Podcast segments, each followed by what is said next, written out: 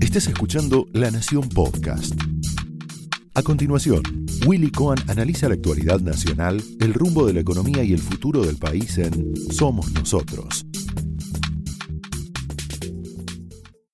Señoras y señores, muy buenas noches. Bienvenidos a Somos Nosotros. Los números oficiales del INDEC han confirmado en las últimas horas bueno, una verdadera explosión de pobreza, de indigencia, de desempleo en la Argentina.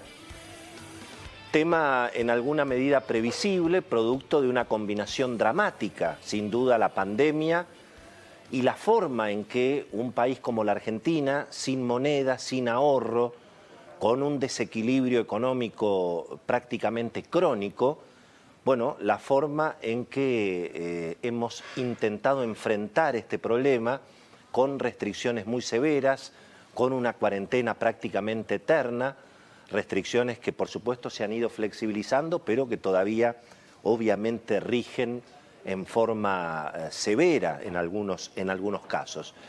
Eh, los números realmente son, son elocuentes, más de 40% de pobreza, que en realidad de verdad debe ser medio como 60, porque en definitiva bueno, hay eh, una convención estadística, las familias que ganan eh, de pronto menos que 45 mil o 50 mil pesos como ingreso familiar total, se consideran eh, pobres, como si alguien que ganara 60 mil no lo, no lo fuera.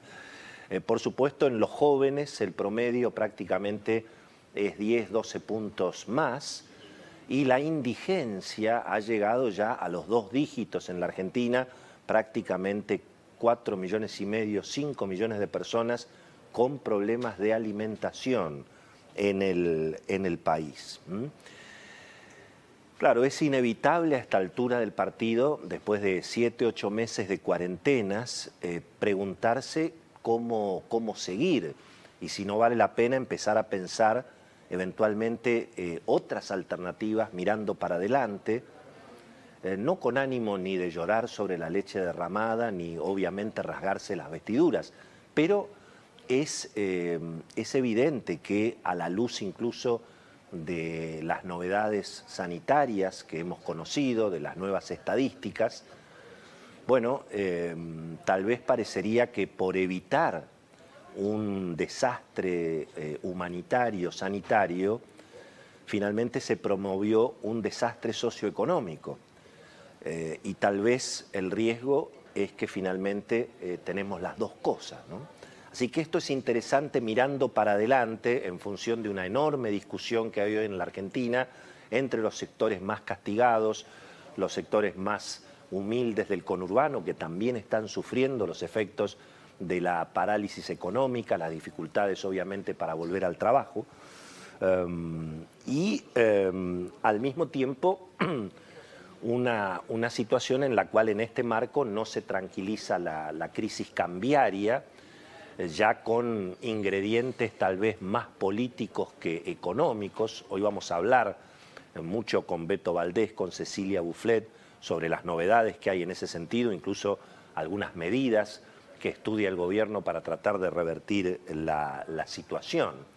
Pero la realidad es que el Banco Central sigue perdiendo reservas, en este caso ya por una combinación de la salida de los depósitos que se ha acelerado un poco en esta semana, los depósitos en dólares, eh, y por ya un cepo cambiario que está bordeando lo ridículo, con regulaciones y contrarregulaciones ya que ni siquiera alcanzan, porque la realidad es que lo siguen vaciando de reservas al Banco Central, particularmente en el comercio exterior. Eh, es, un, es un régimen cambiario donde todo el mundo quiere sacarle dólares al Banco Central y nadie le vende.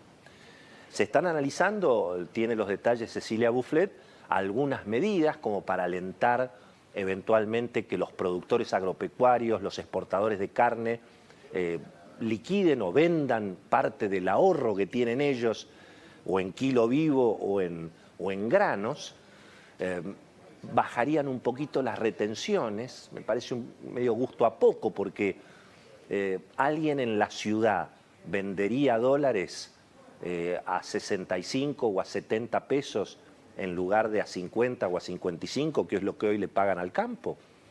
¿Y por qué la gente de campo lo haría?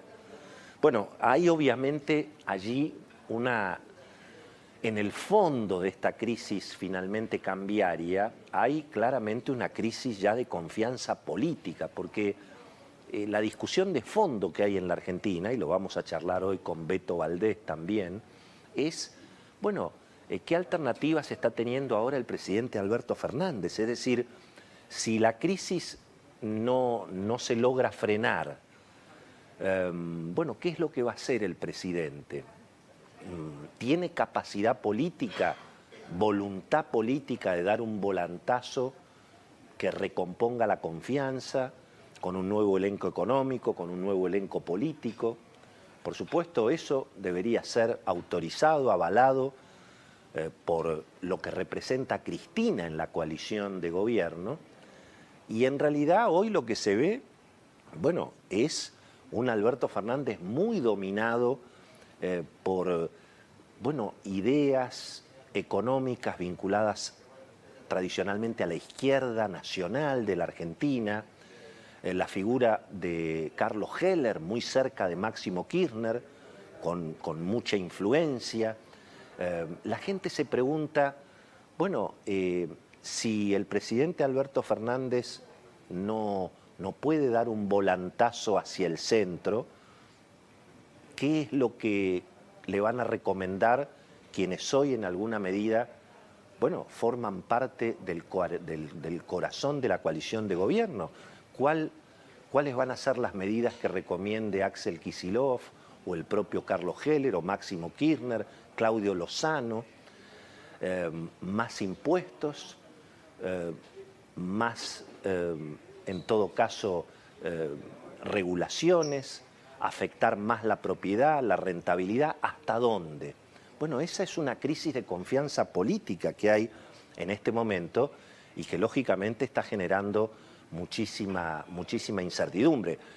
En una Argentina, al mismo tiempo, donde, bueno, definitivamente ha estallado eh, una explosión de violencia criminal, producto, por supuesto, también de, los efectos dramáticos socioeconómicos de estos seis meses de pandemia, cuarentena y también inestabilidad macroeconómica. Y ahí tenemos evidentemente un, un escenario eh, también para, para, hacerse muchas preguntas sin, sin tantas respuestas. Eh, el conurbano bonaerense, y vamos a hablar enseguida, antes de empezar el programa, quiero hacerle tres preguntas con, con una figura, un representante, digamos, de los sectores humildes del conurbano, que es un concejal en La Matanza, pero hoy el conurbano está con los chicos en las calles, las escuelas cerradas, los clubes cerrados, los templos, las iglesias cerradas, están los chicos prácticamente allí como carne de cañón del narcotráfico, de la criminalidad. Y, me parece que ese también es el tema central que hoy enfrenta el gobierno de Alberto Fernández. Esto fue Somos Nosotros, un podcast exclusivo de la Nación. Escucha todos los programas de La Nación Podcast en www.lanacion.com.ar. Suscríbete para no perderte ningún episodio. Estamos en Spotify, Apple Podcast, Google Podcast y en tu reproductor de podcast favorito. Seguí escuchando La Nación Podcast.